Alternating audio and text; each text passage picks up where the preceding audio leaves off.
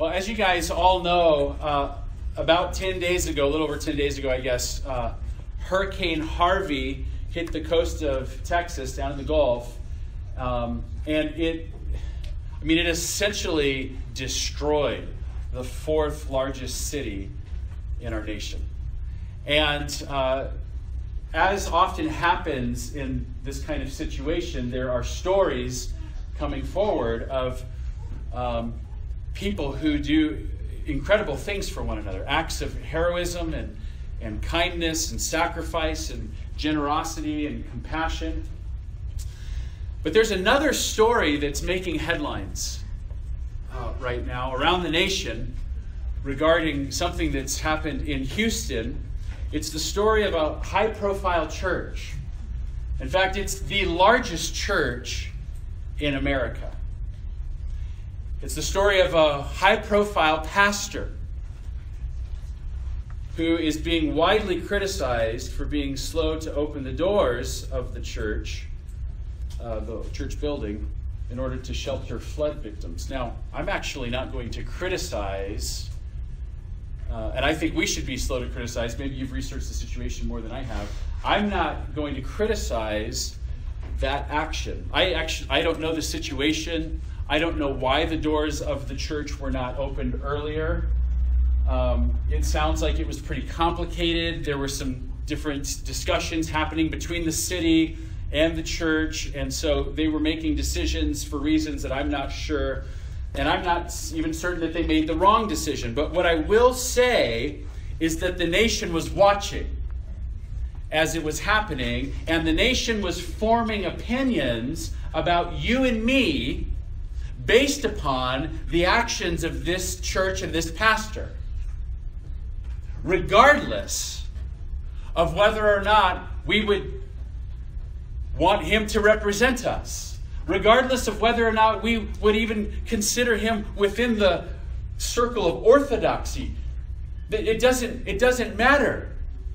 The nation's perspective about Christianity was being shaped this week, and when my wife talked with a family member who's not a believer in Jesus, it was pretty clear that the reputation of our faith and the beauty of our cause was being overshadowed by generous acts of service, not committed by the church, but by everyday Houstonians who were giving up their comforts and their lives and, and doing wonderful things for one another.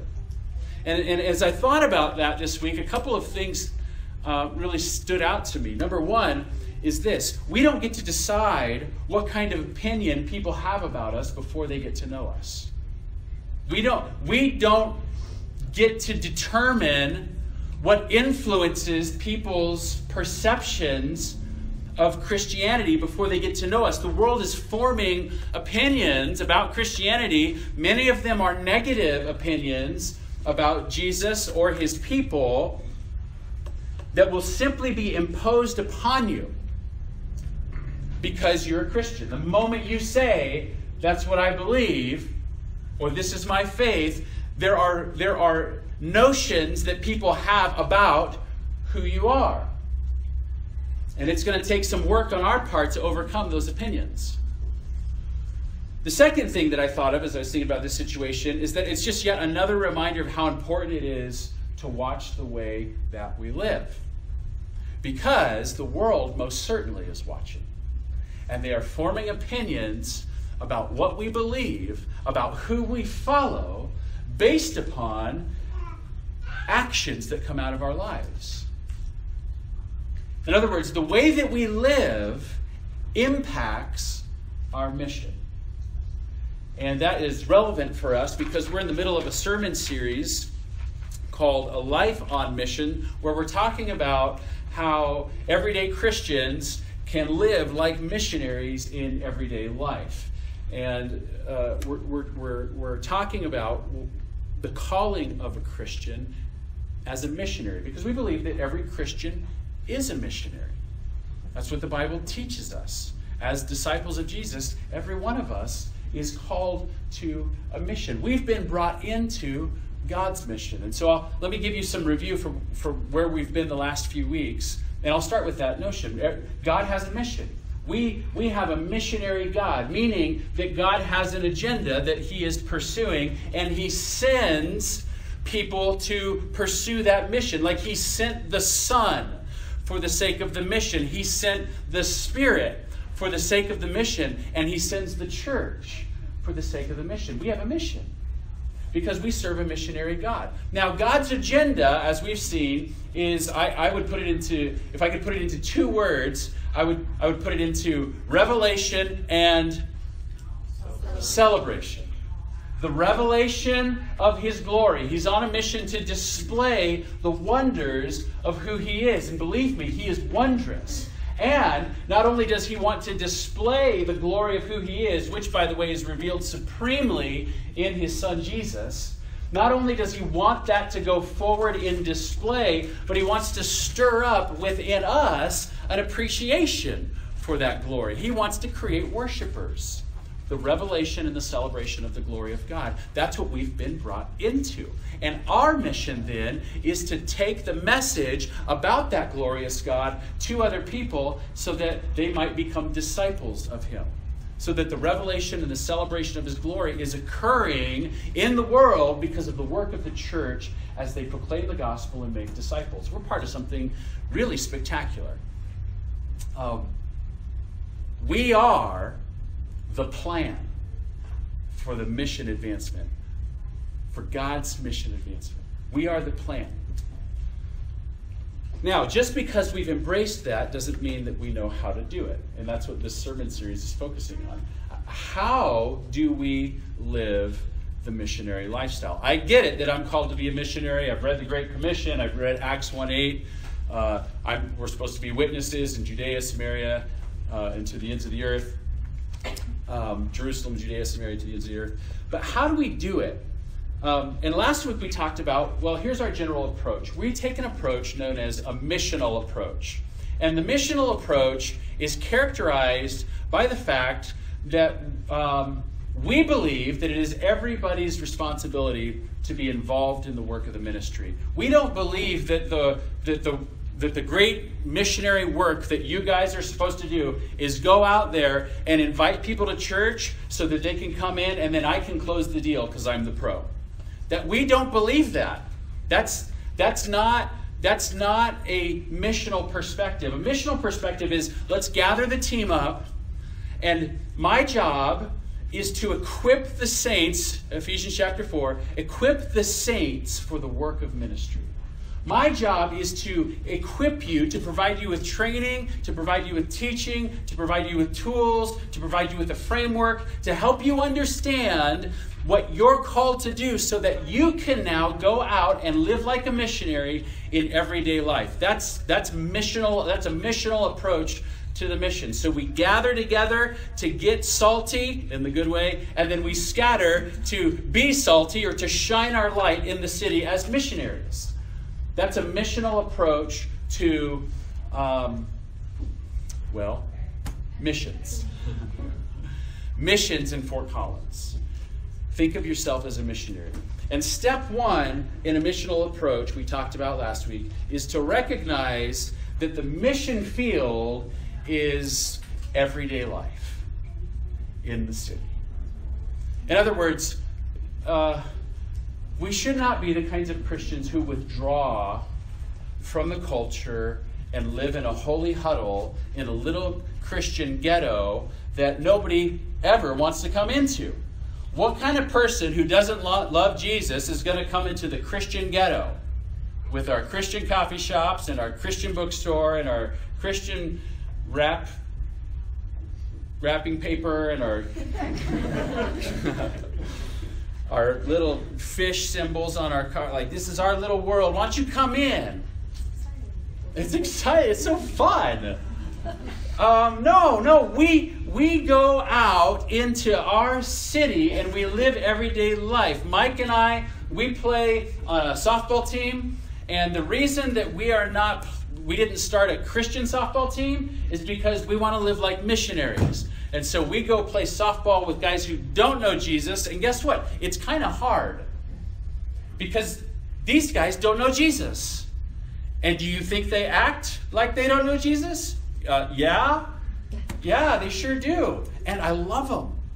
And Mike loves them.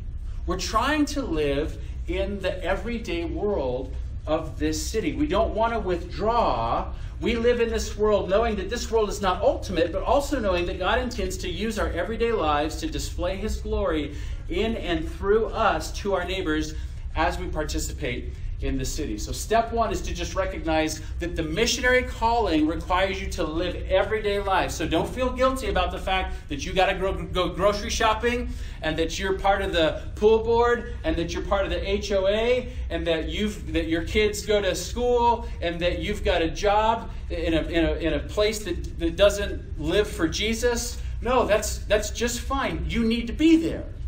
We need to be there because there are a bunch of people there that don't know Jesus, and they're not going to come into the ghetto. So we got to go out to them. Does that make sense? Step one, we got to go into the world. Step two is what we're going to talk about today. We have to very carefully watch how we live in the world. We have to be very mindful of the way that we live for the sake of the mission. I want you to consider uh, what people think about Christians. What does the unbelieving world think about us? Uh, just know that when we go into the world, there is a perspective. In 1996, the Barna Group did a study, and at that time, this is 96, that's the year I graduated from high school, so that's just like five years ago, okay?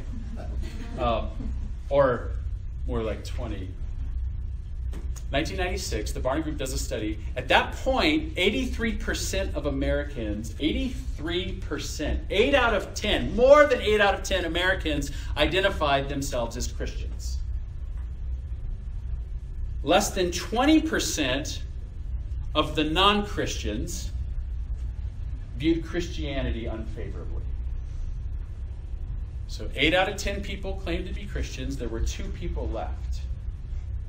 And if you split those two people up into 10 people, 10 pieces, only two pieces thought that Christianity was a bad thing.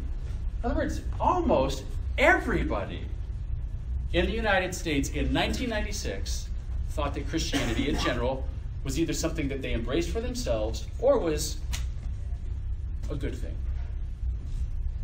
Eight years later, in 2004, it was clear that things were changing very rapidly. The Barna uh, group did another poll on non Christians ages 16 to 29. So we got some 16 year olds in the room, up to 29, pre 30s. It's 2004.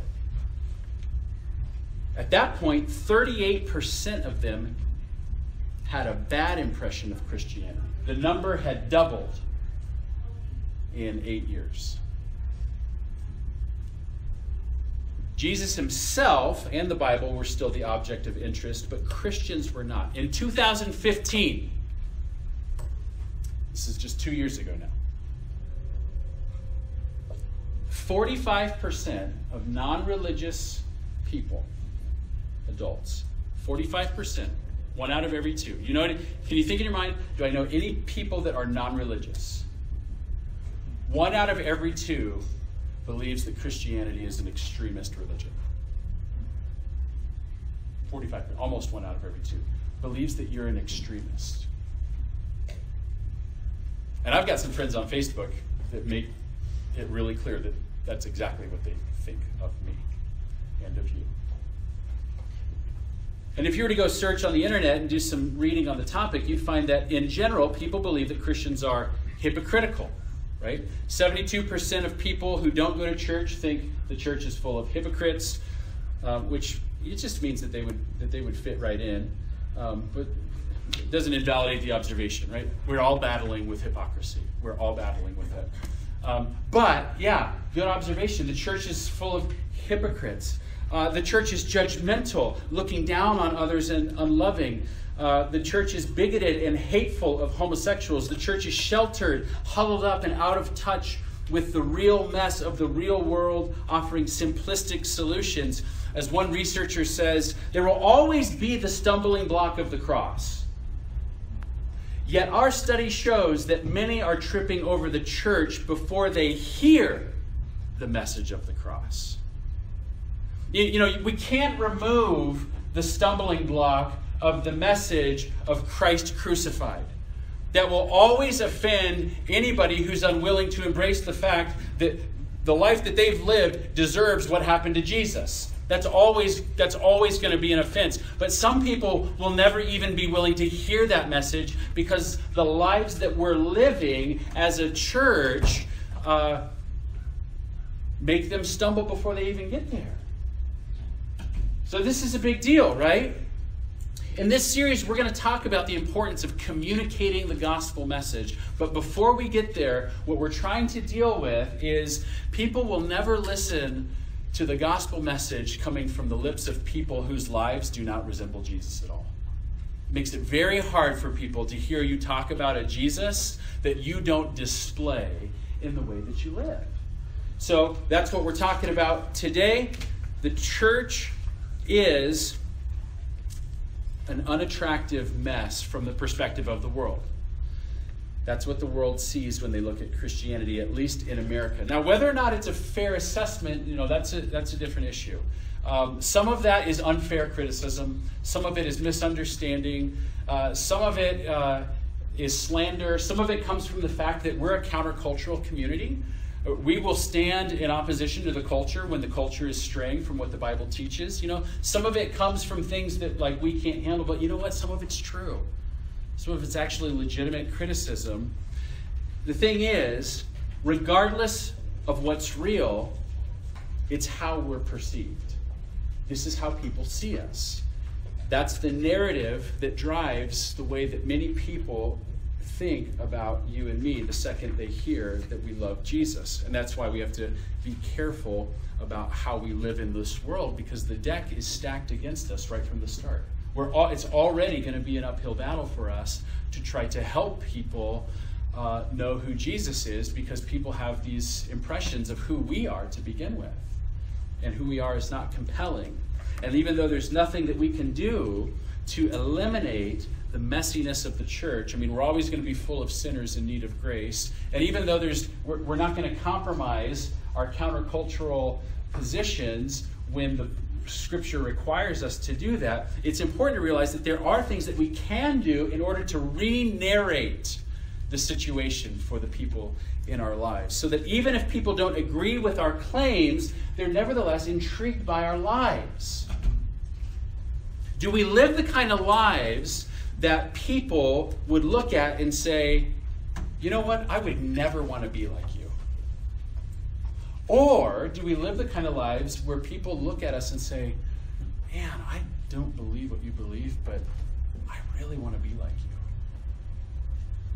you? Um, are we compelling because of the way that we live? Is there, is there something of a, of a compelling picture of the Jesus that we proclaim, or does our life produce a stumbling block that makes it impossible for people to see Him? Uh, I hung out with some unbelievers um, a couple nights ago, and it was uh, there was one guy in particular that was kind of a rough dude in in this situation. He was he was quite coarse, uh, uh crude, even downright cruel. Um, this guy clearly did not believe what I believe. Now, did the way that I interact compel him? Did the way that I responded to him uh, give him any reason to think that what I have is something that he might want, right? Well, I sure hope so. I don't know. I sure hope so. I want my life to have that kind of impact, don't you? Don't you want your life to have the kind of impact that people would say there's something there's something shining in that person. Right? that's what i want.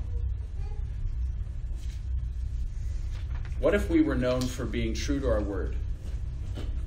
Like that's what we're known for. What we say and what we do line up. What if that's what we were re- widely recognized for? What if we were known as being the neighbor who's always there, willing to help, glad to help? What if we're known for genuinely caring for people in their time of need? What if Christians were famous for being courageous to stand up for what's right in a way that makes people feel loved? even though we disagree with them? What if Christians were known for our marriages? And what if we were a model of love and joy for the world and our homes were full of life and laughter and people? Uh, we, we ought to be this kind of people. And, and I just want to clarify I'm not talking about be this kind of person so that God will be nice to you, or be this kind of person so that God will be uh, pleased with you and receive you. I'm not talking about earning salvation. I'm talking about when you freely receive the gift of God's grace, does it make a difference in the way that you live? And it ought to. There ought to be fruit in our lives, observable, observable fruit that when the world sees, they look at it and they say, uh, there's something there. Matthew chapter 5 You are the salt of the earth, but if salt has lost its taste, how shall its saltiness be restored? It's no longer good for anything except to be thrown out and trampled under people's feet. You are the light of the world. A city set on a hill cannot be hidden, nor do people light a lamp and put, under, put it under a basket, but on a stand, and it gives light to all in the house. In the same way, here it is let your light shine before others so that they may see your good works and give glory to your Father who is in heaven. Here's what happens Jesus saves a person, it changes the way that they live. They shine light in the world, good works. And as a result, good works, not good works in order to earn salvation, good works that are the fruit of the free gift of salvation. And when people see those good works, they give glory to God in heaven. That's what we're talking about. People becoming worshipers of God as a result of seeing good works in our lives as we shine that light as missionaries in the city. Does that make sense? That's what we're talking about. We have to fight to show the world that Jesus is wonderful. And so we have to carefully watch the way that we live so that our lives might be described as Christ like. I want to talk about two ways today two very practical ways that we can be Christ like people for the sake of the mission. The first is this I want to just talk, talk, talk a little bit about what Christ likeness looks like. And the first is this Christ like people are loving. Very simple. Christ like people are loving people. It ought to be, this is perhaps the um, most attractive most notable feature about a Christian who's watching the way that they live. They are unmatched. Christians ought to be unmatched in their love for other people.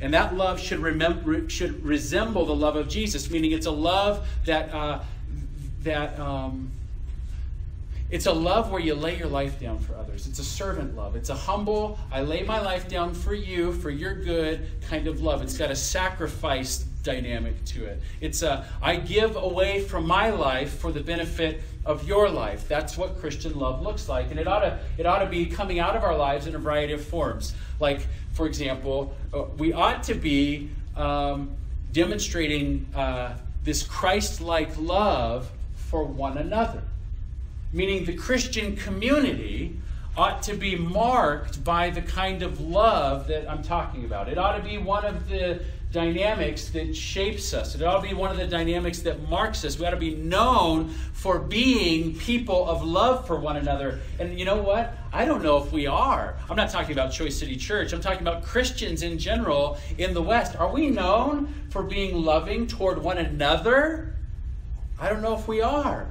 The church has always struggled with this. The Corinthians struggled with it because their church was focused on spiritual gifts, like super focused on spiritual gifts to the point that um, it, even though it seemed very spiritual, their community was really broken with regards to love.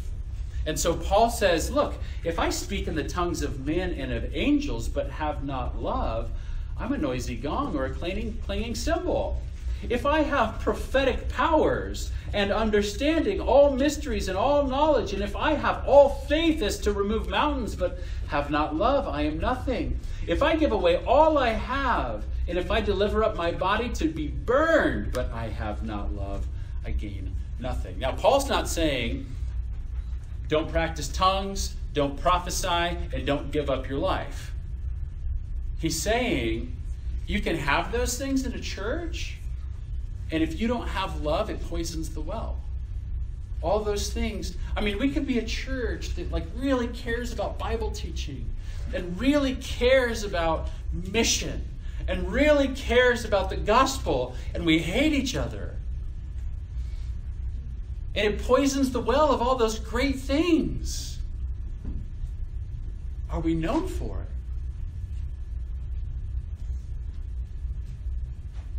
Love one another, just as I have loved you. You also are to love one another.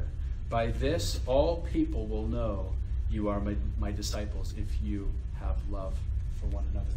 You know, it actually impacts people. They'll know that we are disciples by the way that we love one another. They'll know that we're followers of Jesus. It will make an impact. They'll look at this community and they'll say, that's a unique, everybody's looking for this.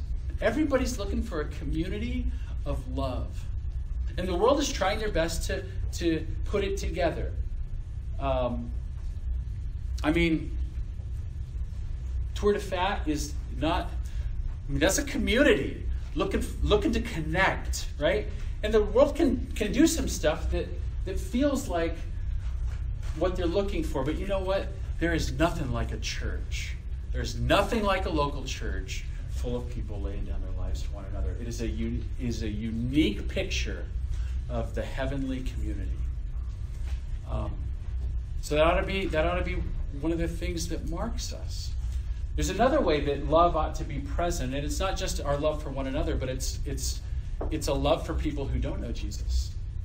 In fact, Jesus says it ought to exp- extend even to our enemies.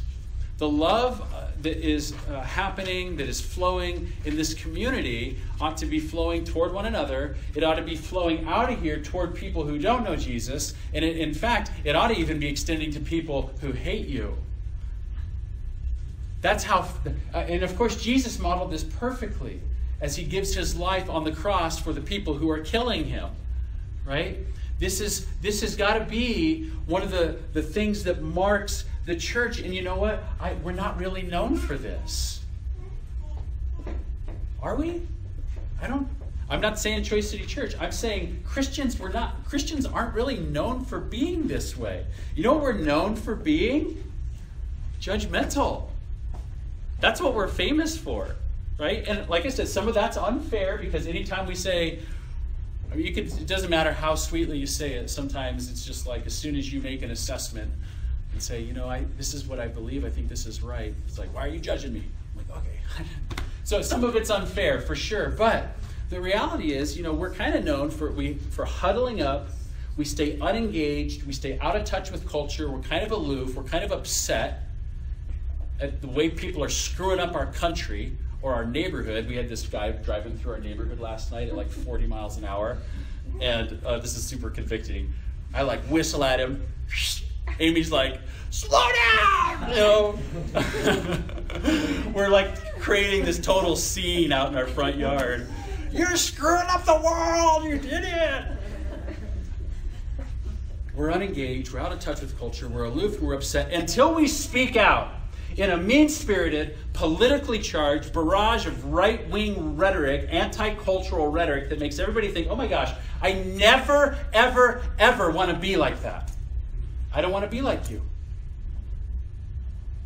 And then we're like, yeah, but you should come be one of us and follow Jesus. And it's just not compelling. Right? Nobody wants to be a part of that team. We have to take back some ground in the way that we treat other people. And I, and I, I wonder if it would take us a long ways if we simply just embrace the fact that we need to grow in our compassion. We just need to be more compassionate people as a church. And there are two things that I have in mind here.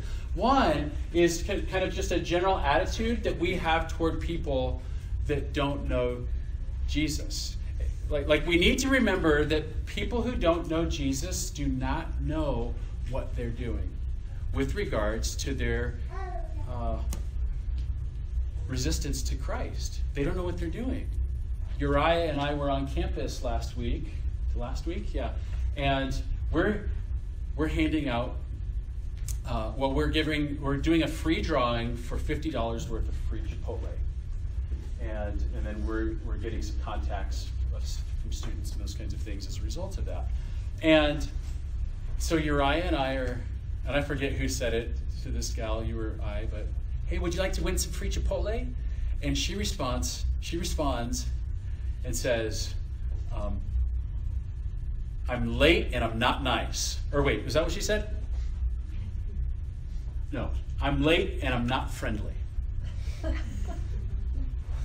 Whoa. I mean, she was mean. And it took it kind of took it took me a second, and I the, there is a part of me that when I see somebody driving down the street fast, I whistle at them and I want to like go to the driveway and like tell them off, like you don't drive that way. And so when this when this woman does this, thankfully it took me a second. I was kind of stunned by it. It's like, wow, that was mean. I'm just trying to give you free burritos. and as Uriah and I were talking afterwards, you know, it came to mind, and we talked about this. Okay, this this girl is really broken. Something's wrong, right? Something's wrong. Am I angry or do I have compassion? Like, we have to remember that lost people act like they're lost. And it shouldn't surprise us when they do. But you, you know what? We, we get angry at people who act like they're lost because we forget, we forget that they don't know what they're doing. Luke chapter 23. And when they came to the place that is called the skull, there they crucified him. And when, when it says they crucified him, I think you could, this would be helpful. It was you. And it was me. They crucified him. And the criminals, one on his right and one on his left. And Jesus said,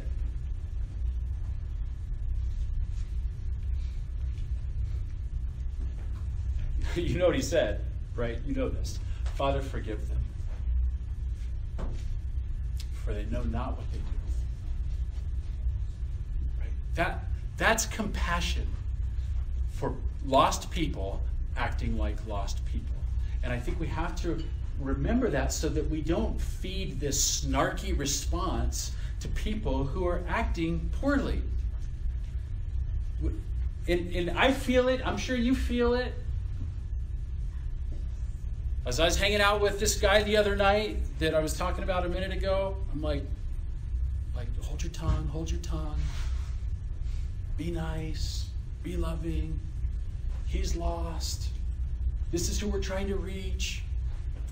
Don't, don't do what your flesh wants to do. Have compassion. Rather than the mean spirited, you're ruining our neighborhood kind of response that people have come to expect from us. That's what they expect of us. Rewrite the narrative, rewrite it with the way that you live. Christ like people are loving, and when we live that way, it helps change the narrative for those who are watching us. Here's a second way that we can pursue Christ likeness. Not only should we recognize that Christ like people are loving, but Christ like people genuinely value personal holiness. Christ like people really care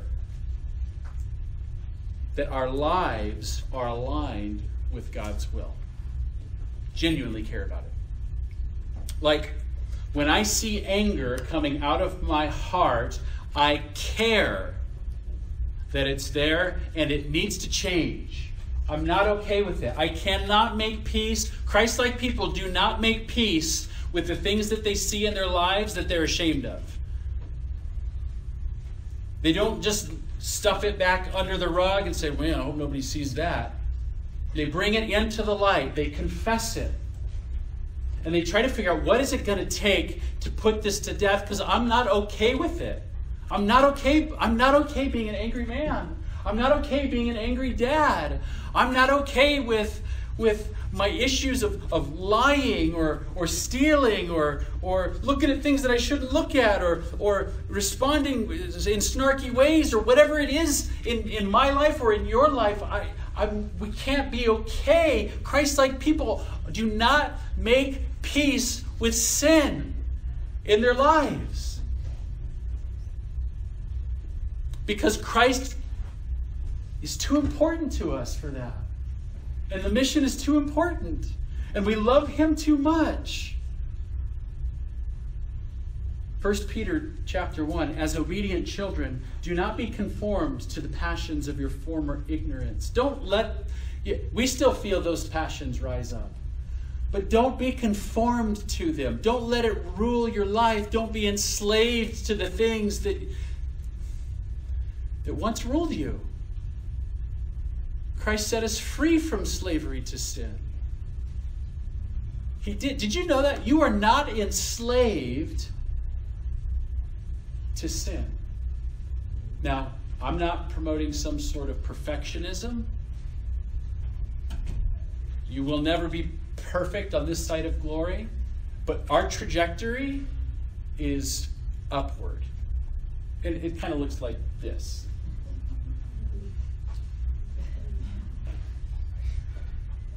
The direction is a direction of being sanctified so that we look more and more like Jesus. We're not enslaved to sin.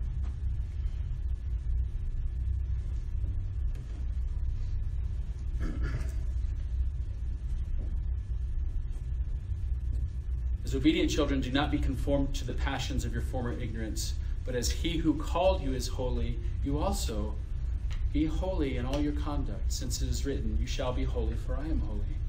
You know what? The church is not known for this. That's not that's not what we're that's not what people uh, attribute to us when they think of us. The church isn't well known for seeing people's lives radically transformed. Now, that actually does happen, but we're not known for it. What are we known for? We're known for being hypocrites. Right?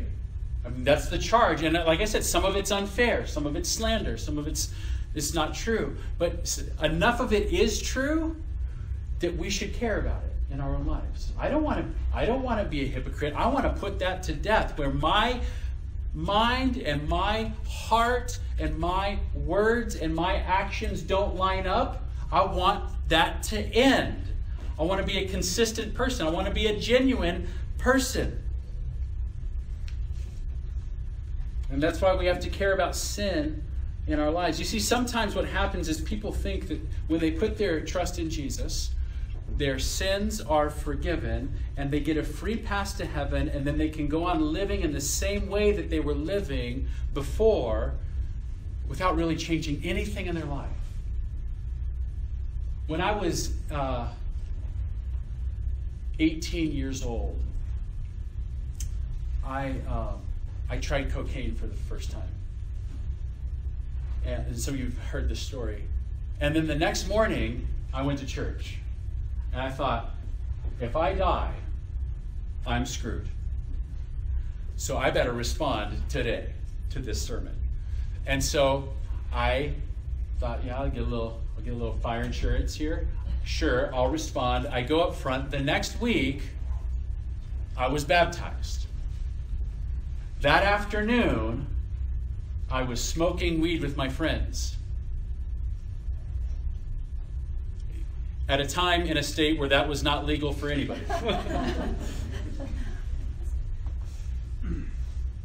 and I made no change in my life. Nothing. I didn't change the way I talked. I didn't change the way that I treated women. I didn't treat, change the way that I used drugs. I didn't change my, the way I related to my parents. I didn't change the way that I related to the law. I changed nothing in my life. And you know what you call that besides hypocrisy? Cheap grace. And if that's your view, if that's your view of life, if that's your view of, of, of how it works with God, you misunderstand the gospel. You misunderstand how this works, how Christianity works. You see, I said that I knew Jesus, but my hypocritical life told a different story. My actions demonstrated I was no child of God, regardless of what I claimed. It's not what you claim that tells the story, it's how you live. Is there fruit that demonstrates the reality of your claim? Yes, many of us make a claim, and there's fruit that demonstrates there's something behind that claim. But sometimes people have a cheap grace view of Jesus, and they claim to follow him, but there's no evidence. And 1 John 2 3 speaks to it. By this we know that we have come to know him, if we keep his commandments. Whoever says, I know him, but does not keep his commandments, is a liar, and the truth is not in him. But Whoever keeps his word, in him truly the love of God is perfected. By this we may know that we are in him. Whoever says he abides in him ought to walk in the same way in which he walked. You see, I was deceived. I was deceived. And because of that, I was hindering the mission.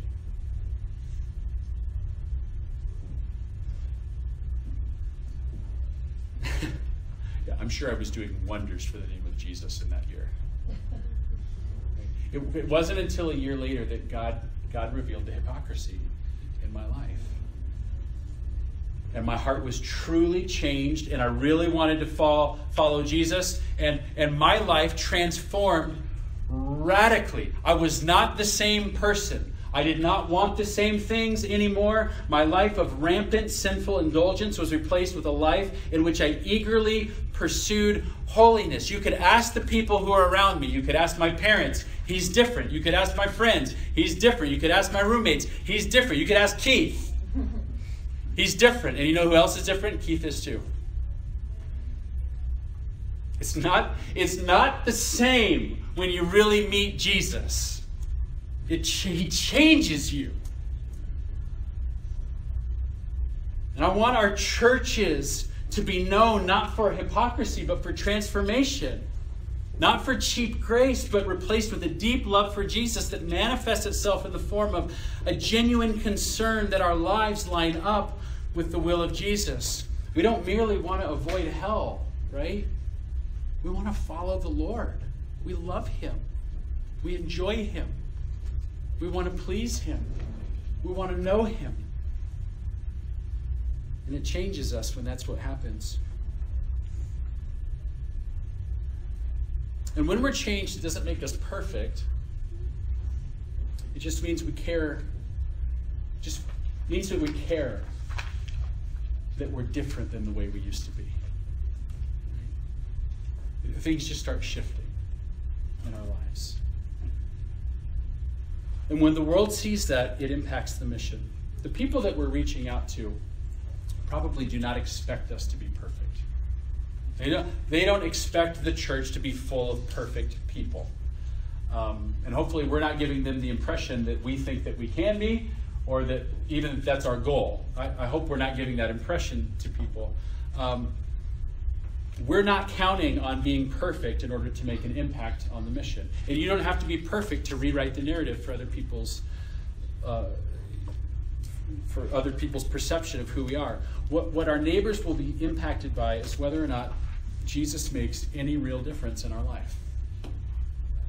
And if we don't care about our holiness and if we don't care about loving others, then people aren't really going to care about our Jesus because apparently he doesn't do much for us. You know what I'm saying? They won't care if he's not. They want to know will he make a difference? Because you know what? People want to change. Everybody wants to change. Everybody is looking for some way to conquer things in their lives that they're not happy about. And if they're looking at our lives and they're seeing that person is being transformed, wonder what's behind that. See, now we've set the stage for the advancement of.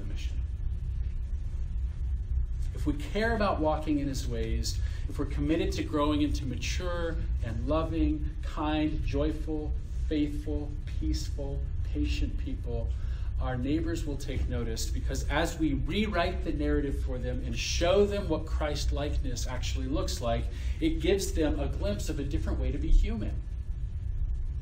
This is what the Christian is living out what humanity is meant to be if we're really embracing Christ's purposes for our lives.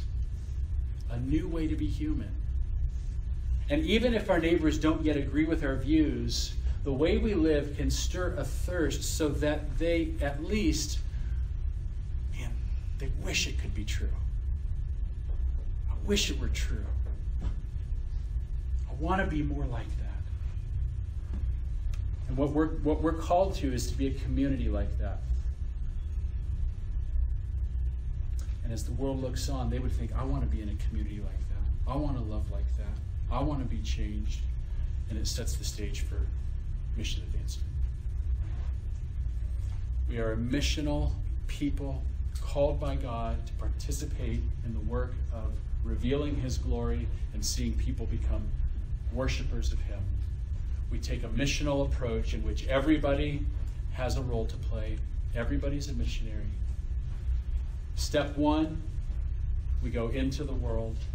Step two, we watch how we live in the world as loving people full of compassion for one another and for the lost and for our enemies. And we care about our personal holiness. And it will, it will re narrate, at least in your personal spheres, that will begin to re narrate